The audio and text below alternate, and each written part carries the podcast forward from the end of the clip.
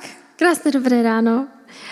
Jsem hrozně ráda, že vás tady vidím. Speciálně tady vítám ty z vás, co jste tu dneska možná poprvé a přišli jste podpořit někoho, kdo se dneska bude křtít. A já se na tuhle neděli vždycky těším úplně nejvíc. Těším se na ty osobní příběhy, na to, jak je každý ten příběh unikátní. U některého se zasměm, u některého si popláčem, ale hlavně je to kázání v praxi. My se bavíme tenhle měsíc o duchu svatém, jako o faktoru změny v našem životě a nic to nedokazuje líp než právě příběhy těch lidí, kteří se dneska budou křtít. Kdy můžeme vidět, že to není jenom nějaká teorie a pěkný řeči, ale že se to opravdu děje v životech lidí. A v rámci těch předešlých kázání už eh, tady zaznělo, že označení pro Ducha Svatého je i mimo jiné dech. Genesis se píše, že když nás Bůh stvořil, tak do nás vdechl život. Když byl Ježíš vzkříšený a zjevil se svým učedníkům, tak do nich vdechl boží přítomnost. Dech, naprosto klíčový znak života. Možná i vy víte, že když přestanete dýchat, něco není úplně v pořádku s vámi. A ta přirozená zkušenost s dechem, kterou máme, nám pomáhá porozumět i tomu duchovnímu životu. A koukneme se trošku na začátek toho všeho, protože my jako lidi jsme kdysi odmítli možnost spolupracovat s Bohem a spolu s Bohem vládnout a rozhodli jsme se, že tak nějak budeme vládnout sami. A tím vznikl hřích. Hřích ve skutečnosti vůbec není a nebylo nějaké náboženské slovo. Ten význam toho slova znamenal eh, zbloudit z cesty nebo se minout cíle. Jaký byl teda ten cíl? Cíl byl být s Bohem a být jako On. Co to znamená být jako On? Jaký je Bůh? Hodně ve zkratce Bůh je dokonalá láska. A říká, že stvořil člověka k obrazu svému. To znamená, že každý jeden z nás je schopný milovat a je hoden lásky a respektu. Takže pokud jsme se minuli cíle a došlo k hříchu, je najednou těžké milovat Boha a je těžké milovat lidi bezpodmínečnou láskou. Možná jste slyšeli o desateru. Ono to není deset pravidel, deset nějakých přikázání velmi přísného Boha. Je to v podstatě deset různých způsobů, kterými můžeme ublížit Bohu ublížit lidem kolem nás. A to zažíváme dnes a denně. Chceme milovat a být nesobečtí a nehádat se s lidmi, který máme rádi a, a nepomlouvat a nebýt moc zahledění sami do sebe, ale být ti štědří, ti laskaví, plní lásky a přijetí, ale ono to někdy prostě tak úplně nejde. Máme prostě v sobě nějaký pohon, nějakou sílu, která nás vede na cestu, kterou úplně nechceme jít. Někdy stačí únava, hlad. To určitě znáte, když jste hladoví, tak ať nikdo nechodí na metr blízko, protože to nebude nic dobrýho. Hřích nás oddělil od toho zdroje života, kterým je Bůh. Najednou jako by nějaká část v nás nedýchala.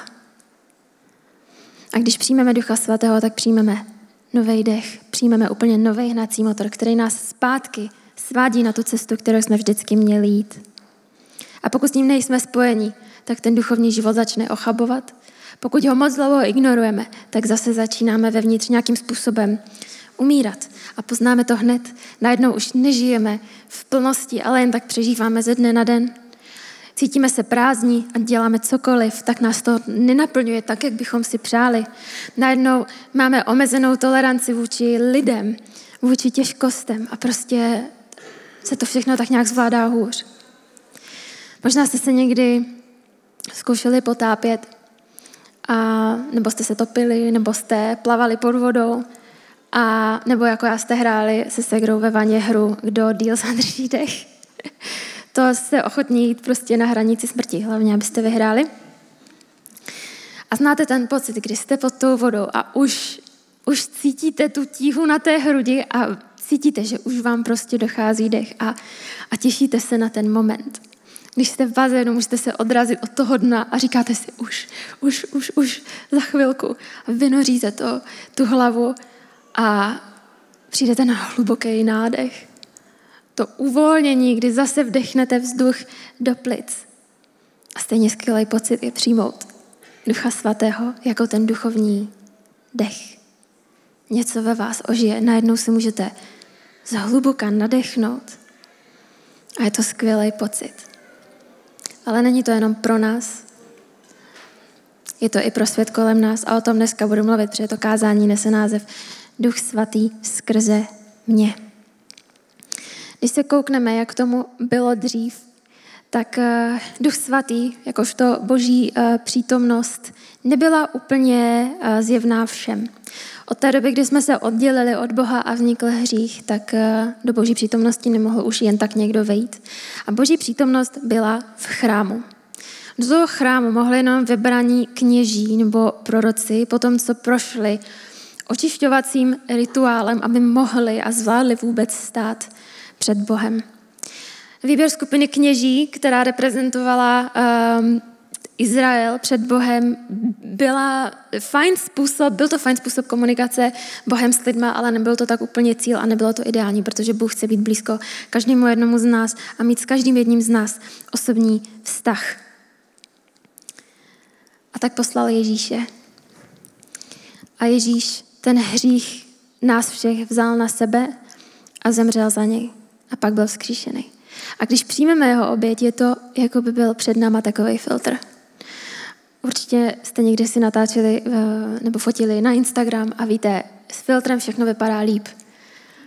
I hnusný místo, když na něj dáte dobrý filtr, vypadá fakt skvěle a Ježíš je takový pěkný filtr, který se stoupil před nás a skrze něj, jako skrze filtr, Bůh, když se na nás kouká, tak už vidí jenom dokonalost a čistotu. A už do jeho přítomnosti můžeme všichni.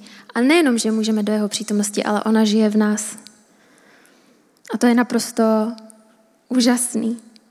Píše o tom Pavel v prvním listu korinským, kde jim říká, co pak nevíte, že vaše tělo je chrámem Ducha Svatého, který je ve vás a kterého máte od Boha.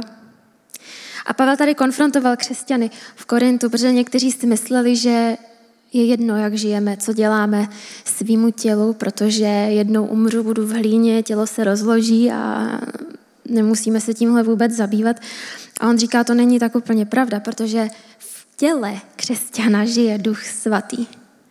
A Pavel tu povýšil naše tělo na úroveň toho chrámu, kam nemohl jen tak někdo, který byl svatým místem Boží přítomnosti. A Bůh dává svého ducha každému, kdo odevzdá svůj život Ježíši. A z každého z nás dělá takovej malý chrám svojí přítomnosti. Takže dnes tu je Bůh, protože 200 mini chrámů ráno vstalo a vyčistili si zuby. A přišli si semka sednout a tak víme, že On je tady. Nevím jak, ale nějakým tajemným způsobem je prostě duch v našem těle. A myslím si, že už snad neexistuje nic, nic bližšího, nic um, důvěrnějšího, nic intimnějšího, co Bůh mohl udělat, než být v nás. A co mě na tom fascinuje? Že si nevybral ani naši duši, ani našeho ducha jako chrám, ale vybral si tělo. Vybral si tu nejvíc, nejvíc poškozenou věc na nás a tam si udělal svůj domov. Vybral si tělo, který je věčně unavený, věčně nemocný, nezvládá, je zlomený, je velmi, velmi zranitelný. A řekl, ano, tady já budu. A ukazujeme to na jednu věc, a to na to, že Bůh očividně vůbec nestojí o naši dokonalost, ale stojí o naši blízkost. Nehledě na okolnosti. A abych vám přiblížila, jak velký bizar to je, co Bůh udělal. Je to asi jako kdybychom vzali královnu Alžbětu a nastěhovali do zříceniny. Nedává to vůbec smysl. Jak byste se tvářili, kdyby v minulosti byla nějaká reportáž a Alžběta by tam stála s kufrem před tou polorozpadlou chatrčí a řekla, tady já teď budu bydlet. A vy byste si řekli, proč? To vůbec nedává smysl. Ty patříš do naleštěného, nádherného paláce, který je dokonalost sama. Ale tohle přesně udělal Bůh. On položil nějakou svoji uh, pozici a to, že je výš a nastěhoval se do polorozpadlé chatrče, protože nám prostě chce být blízko a chce být s náma v intimním vztahu a je to neskutečná výsada. On nám umožňuje dělat to, co dělal Ježíš. Protože Ježíš, když byl na zemi, tak Bůh byl on, Bůh byl v něm a on ho nesl všude, kde chodil. Proto byl tak atraktivní pro lidi a všichni se na něj lepili a mačkali a chtěli s ním mluvit a chtěli, aby se za něm modlil, protože prostě cítili boží přítomnost z něj a on nám dovoluje být tím, kým byl on tady na zemi. A moje otázka je, jak s touhle skutečností nakládáme. Jak nakládáme s vědomím, že Bůh není někde tady kolem ve větru, ale že je v nás. A zmíním příběh, o kterým jsem už dvakrát mluvila, ale nemohla jsem ho neříct, protože je až moc dobrý a protože mě osobně strašně pomohl tady v téhle oblasti. Je to příběh z jedné konference, kdy um, jeden pastor mluvil o tom, jak si představoval, až přijde do nebe a uvidí tam všechny ty biblické legendy a bude tam stát s tím Davidem, který skolil Goliáše a s tím Mojžíšem, který prostě rozdělil moře a bude se jich ptát, jaký to bylo, jaký to bylo rozdělit moře. Víte vy, jak jste slavní, my jsme o vašem příběhu tady kázali tisíce let. Vy jste prostě ti hrdinové, vyprávějte mi, vyprávějte mi, jaký to bylo. A v ten moment mu došlo, že by to byl možná trošku jiný scénář a že možná tady ty biblické legendy by si posadili jeho a řekli by, co my? To ty nám vyprávěj. Ty nám řekni, jaký to bylo, když jsi měl Boha v sobě. Ty nám řekni, jaký to bylo, když jsi s ním mohl mluvit 24-7. Být s ním v neustálém spojení, všude ho nést, mít ho všude. Ty nám prosím řekni, jaký to bylo. Co bychom odpověděli my? Dobré to bylo.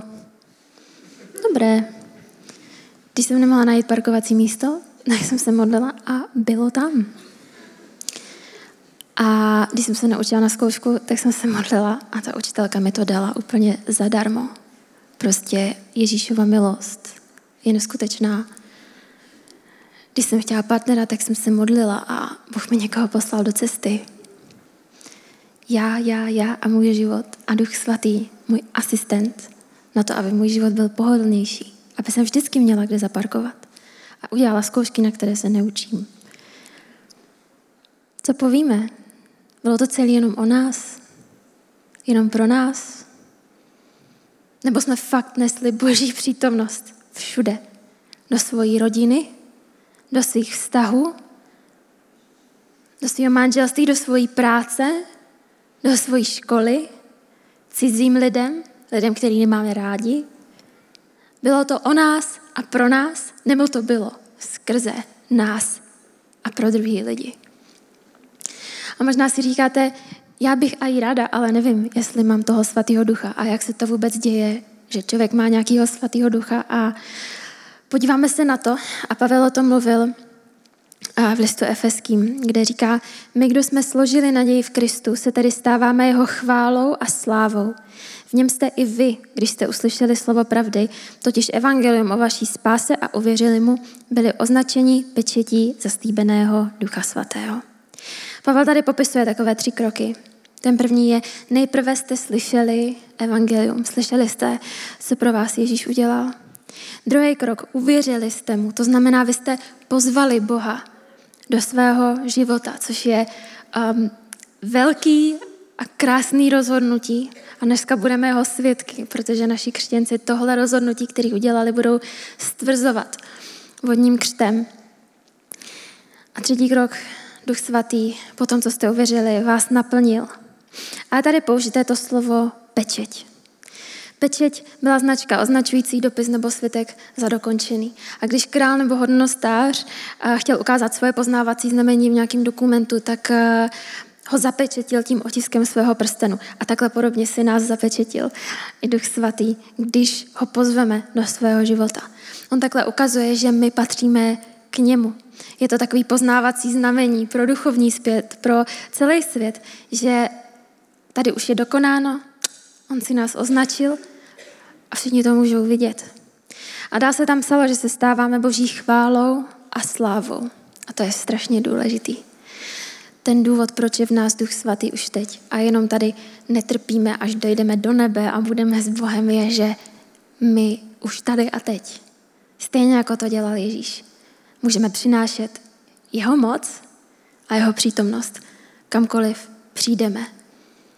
A můžeme ji zprostředkovávat lidem, kteří Boha ještě neznají. Nemusíme čekat někam do nebe, protože kousek nebe už je tady dneska. Vždycky, když sem přijde moje mamka, která je nevěřící, tak mi říká, ty lidi v církvi jsou tak krásní. A já jsem si jistá, že ona nemluví o tom, že máte všichni pěkný účes a oblečení a zrovna se tak sešlo, že je tu 200 lidí v hezkém outfitu a učesali se. Myslím si, že mluví o Bohu, který je ve vás. Že to sama nedokáže popsat. Co to je na vás, co je tak strašně krásného, ale když se kouká kolem, po každé mi to řekne, ty lidi tady jsou tak strašně krásní. Protože Bůh je krásný a je v nás a, a jde to cítit. A často na to zapomínáme. Často zapomínáme na to, že my jsme ti nositele jeho přítomnosti. A kolikrát tak sedíme na zadku a čekáme, co se stane. Kdy Bůh přijde, kdy Bůh něco udělá. Bůh nepřijde, protože už tady dávno je. Bůh je tady, protože ty jsi dneska tady. A jestli něco udělá, není otázka na něj. Bůh nechce nic jiného, než se znovu smířit s lidma. Bůh nechce nic víc, než milovat, než odpouštět, než eh, uzdravovat, než mluvit se svýma dětma. Takže to není otázka, Bože, chceš něco dělat. Je to spíš otázka na nás.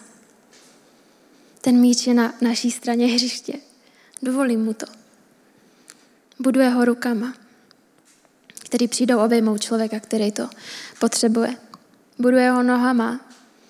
Vyrazím za někým, u koho vidím, že, že stojí sám, že sedí sám.